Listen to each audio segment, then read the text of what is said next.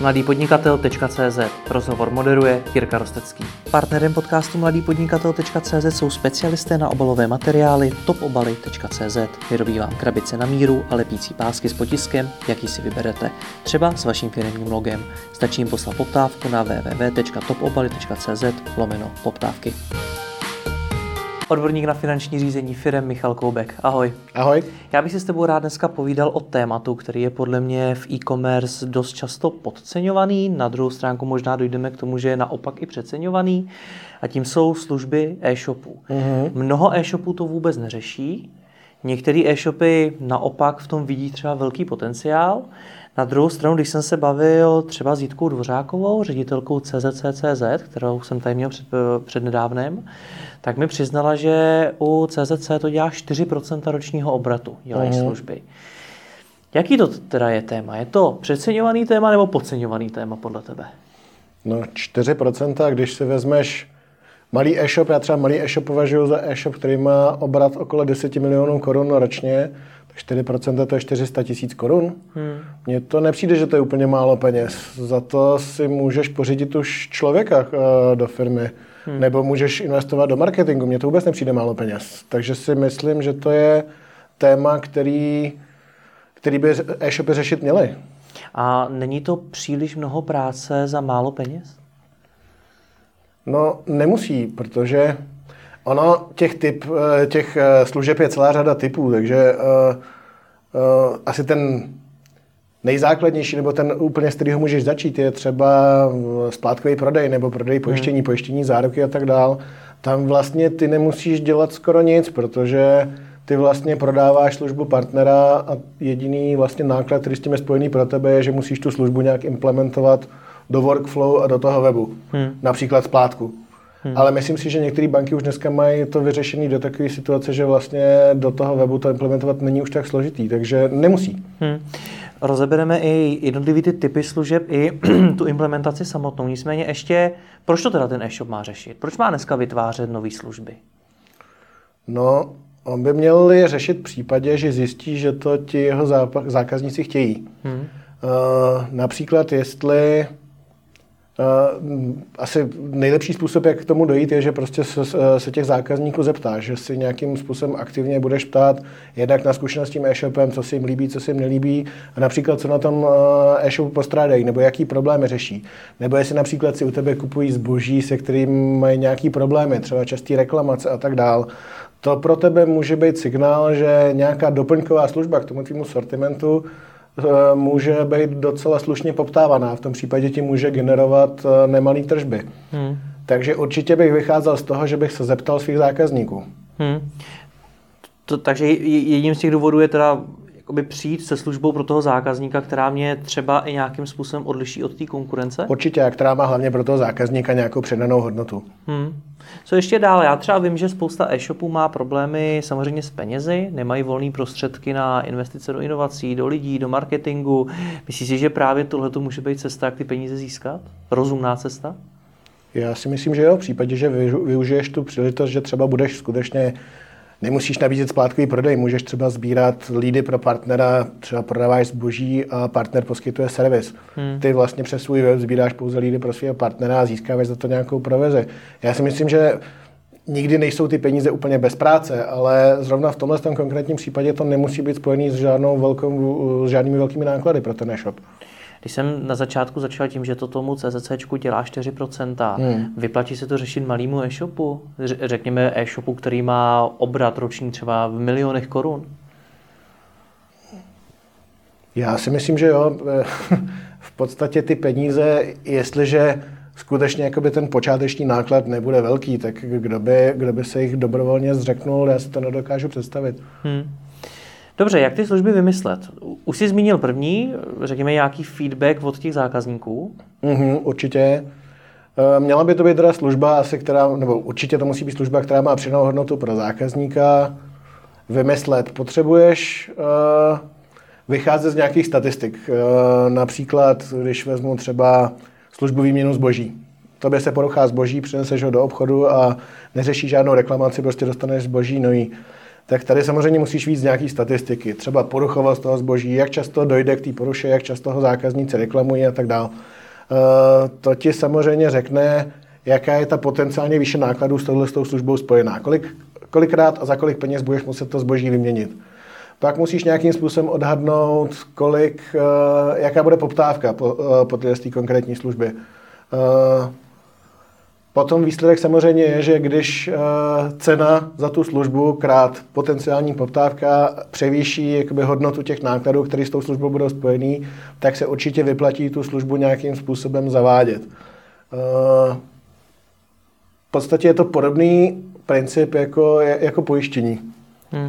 kde taky v podstatě vychází z toho statistika, jak často dojde k nějaké pojistné události a tomu přizpůsobuješ vlastně to pojistný, který ty na, na, na který se ty jednotlivý pojištění skládají.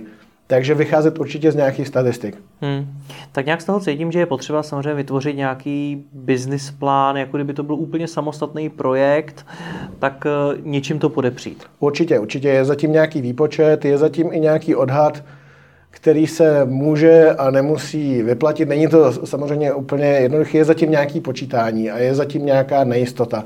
Ono ve finále, když třeba e, zavedeš nějakou tu službu, která spočívá v tom, že prodáváš služby někoho jiného, tak tam to takový problém není, ale ty třeba v případě výměny zboží si bereš dopředu nějaký peníze s tím, že nikdy nevíš jistě kdy a kterému zákazníkovi potom budeš z toho nějakým způsobem plnit. To znamená, není to tak, že ty ty peníze vybereš a okamžitě tu tržbu za něco utratíš. Ty bys měl vytvářet něco jako rezervu, to znamená, celkově je potřeba to mít dobře spočítaný, samozřejmě neobejdeš se bez určitých odhadů, prostě třeba kolik toho prodáš, to se málo kdy dá odhadnout přesně, ty náklady většinou odhadneš mnohem přesněji. A musíš to spočítat a musíš se k těm penězům chovat tak, musíš si vytvořit nějakou rezervu. Nesmíš se k tomu chovat tak, že to prostě okamžitě utratíš. Hmm.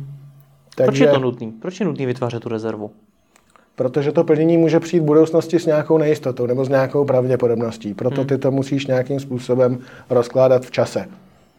Rozumím. To je ten business plán, o kterém mluvíš, jak je to těžká věc? Zvládne to like? Tak je to o počítání. Kdo umí počítat, tak to určitě zvládne. Ale samozřejmě, jestliže s tím nemáš nějaké zkušenosti, je lepší se obrátit na někoho, kdo už tohle ten problém řešil. Hmm. Dobře, my proto, aby jsme nebyli jenom obecní, tak jsme si i připravili, nebo koukli jsme po tom trhu, mm-hmm. jaké služby vlastně e-shopy nabízí v Česku, mm-hmm. tak co je takovým nejčastějším?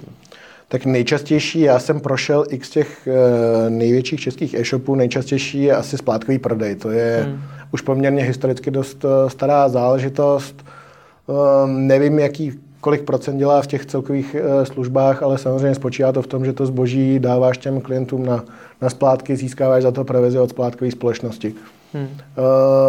Jak říkám, už jsem viděl i í té řešení, které jsou poměrně jednoduché na implementaci, takže například u nějakého hodnotnějšího zboží začínat třeba s takovou službou mě vůbec nepřijde špatný. Hmm. Co dál? Uh, pak jsou různý uh, prodeje pojištění, což jsou pojištění prodloužené záruky nebo pojištění náhodného poškození nebo ztracení zboží. Principiálně je to to samé, akorát partnerem tady není banka nebo splátková společnost, ale, ale pojišťovna. Hmm. Potom jsem viděl skutečně uh, poměrně rozšířený je to, když e-shopy sbírají leady pro třeba společnost, která poskytuje servis tomu jejich zboží. Hmm. To jsou, uh, to jsou teda příklady toho, když prodáváš služby někoho jiného. Pak jsou služby vlastní a tam už vlastně uh, to souvisí přímo uh, s tím zaměřením toho konkrétního e-shopu. Posuneme se k tomu ještě k těm službám, kdy využívám teda někoho jiného, ať už je to třeba ta pojišťovna a podobně. Jak je těžký takového dodavatele té služby sehnat? Je to prostě jenom jednoduše o tom napsat do pojišťovny a oni jsou tomu otevření, nebo je to těžký? Tak asi je třeba počítat, že hmm, si tě nějakým způsobem budou, budou prověřovat, možná nebudou chtít navázat tu spolupráci úplně s každým, třeba budou koukat na nějaký obrat, hmm. alespoň minimální, aby pro ně mělo nějakou, nějakým způsobem význam se bavit s nějakým novým partnerem. Uh, Pro tebe je to v podstatě nese ještě jedno riziko. Asi ne v případě těch bank a pojišťoven, ale ty, když si najmeš nějakou třetí stranu a budeš jí posílat své klienty, ty samozřejmě neseš reputační riziko toho svého partnera. On může něco pokazit. Třeba mm-hmm. servisní organizace může, klienti můžou být nespokojení s tím, jaký servis poskytuje uh, servisní organizace pro tvoje zboží. Takže uh, Já si myslím, že ty si musíš dobře vybrat toho partnera, se kterým chceš spolupracovat, a musíš počítat, že i tam ten partner bude si nějakým způsobem tebe ověřovat, nebo že si taky vybírá. To znamená, že to asi nebude úplně zavolám a odpoledne už mám, už mám na, na stole smlouvu. Musíš počítat i s nějakou, s nějakou prověrkou z jejich strany. Hmm. A z hlediska té implementace, když teď budu vystupovat jako naprostý like a představím si to tak, že se mi z e-shopu najednou stane pojišťovna a já budu řešit jako podmínky pojištění s těmi svými klienty, tak to předpokládám není. Tak to není. Já si myslím, že ten mm, to workflow, nebo já nevím, je, ten proces toho sjednání není tak složitý. Že i ty dokumenty, kde je vysvětlené, jak ta služba funguje, kdy jako, ke komu se máš obrátit v případě třeba toho pojištění s pojistnou událostí a tak dále, že už je to dost standardizovaný a do nějaký míry zjednodušený, takže by to pro ty klienty mělo být pochopitelné. A funguje tam nějaký iframe, který se vloží do toho webu a něco, už je to nějakým způsobem připravený. Hmm. Super, pojďme teda na ty vlastní služby, to znamená teda služby, které si budu dělat plně sám, bez hmm. jakéhokoliv externího hmm. partnera. Tam hmm. tak nejčastěji nabízí co? Tam... Vím, že pokročila poměrně v tom Alza. Alza je podle mě v tomhle tom asi na našem trhu nejdál. Tam mě, když jsem zašel na jejich web, tak mě hned zaujala jejich služba třetinka. Mm-hmm. Zaplať třetinu ceny a do třech měsíců zaplať zbylý dvě třetiny, což mě přijde, když se nad tím zamyslíš, tak mě to přijde úplně dokonalá služba, protože zřejmě Alza má nějakou odloženou splatnost toho zboží, který prodává. Mm-hmm. Takže mi přišlo, že skutečně ona si samozřejmě ty zákazníky prověřuje, komu tu službu dá. Je tam podmínka, že musíš mít nějaký historický uh, výši objednávek, prostě musíš být už nějakým způsobem prověřený klient. Takže nějaký riziko ona tam nese. Ale v zásadě ona s tou první splátkou získá tu svoji marži, tu svoji, uh, ne provizi, ale marži. A v podstatě si myslím, že tady ani nedochází z její strany k financování toho zboží, protože to je financované tou delší splatností hmm. tomu dodavatele. Takže z mýho pohledu dokonalá služba, ale samozřejmě nemůžeš si dovolit každý. Asi tohle to souvisí s tím, že Alza má i ve vztahu k dodavatelům úplně jinou vyjednávací sílu než většina ostatních e-shopů.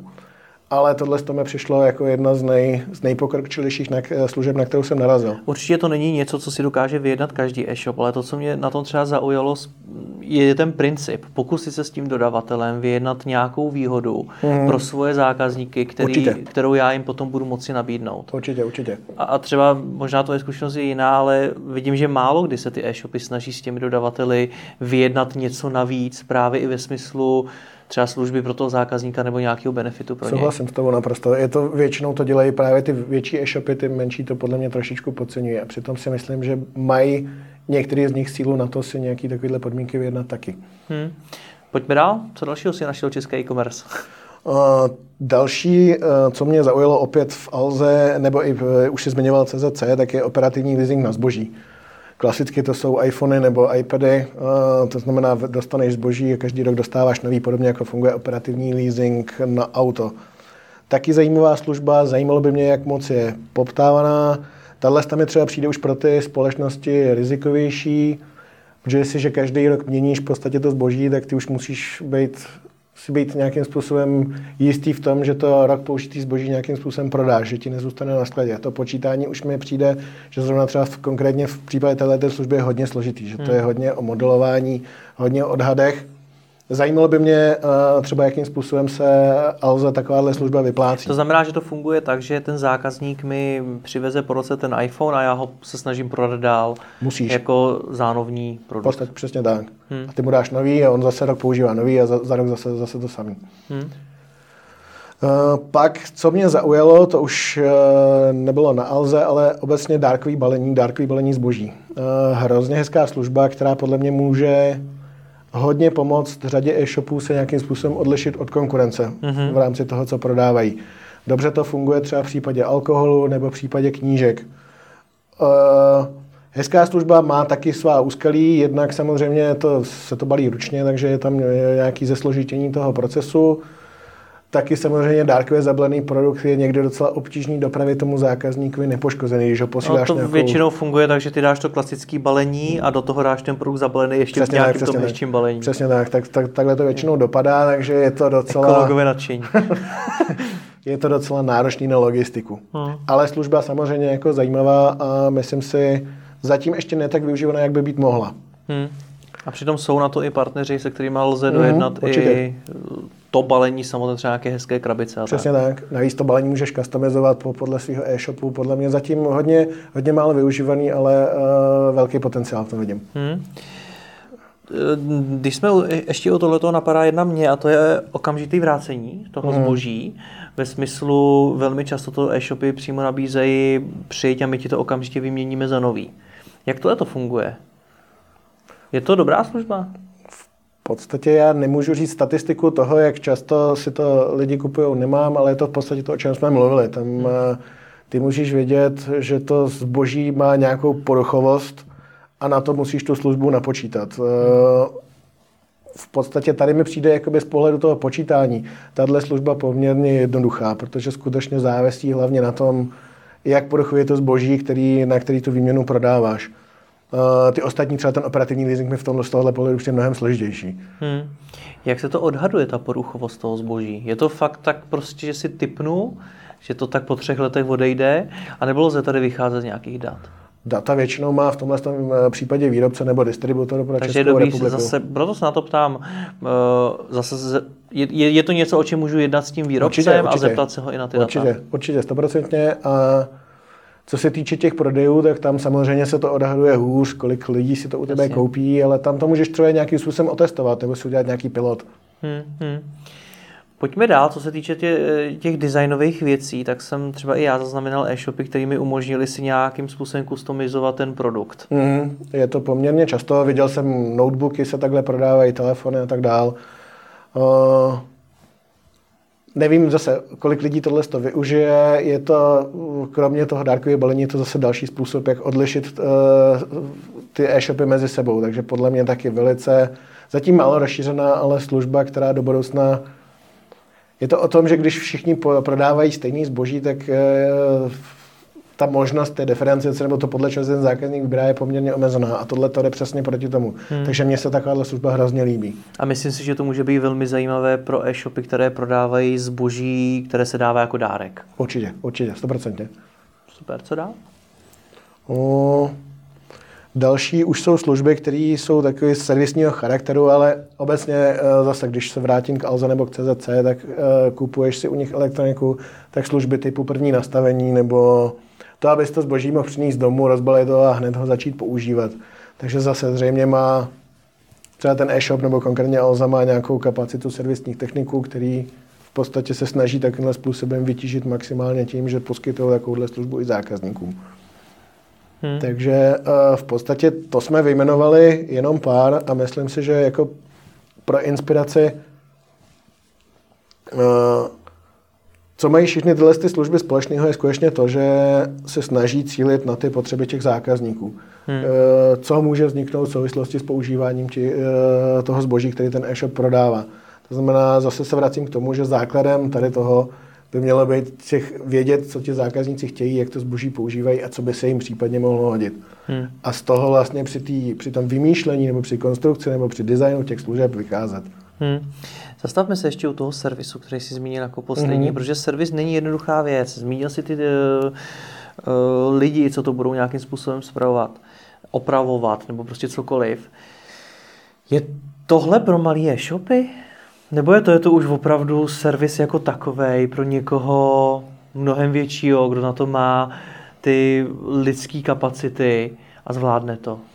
Já si myslím, že pro malé e-shopy tohle to moc není. Já, kdybych byl na místě malého e-shopu, tak bych třeba takovouhle službu zrovna outsourcoval. Bavili jsme se o tom, hmm. že ty můžeš v podstatě přes ten svůj web pouze sbírat lídy pro někoho, kdo tuhle službu poskytuje pod svým jménem například. Hmm. Uh, takže myslím si, že tohle je spíš pro ty větší a asi ani jeden z těch velkých e-shopů nefunguje tak, že by vytvořil speciálně oddělení servisních techniků, jenom aby poskytovali tuto službu. Já si spíš myslím, že to vytěžuje jejich kapacitu, která je primárně určená pro něco jiného. Hmm. Třeba pro firemní zákazníky a tak dále. Hmm.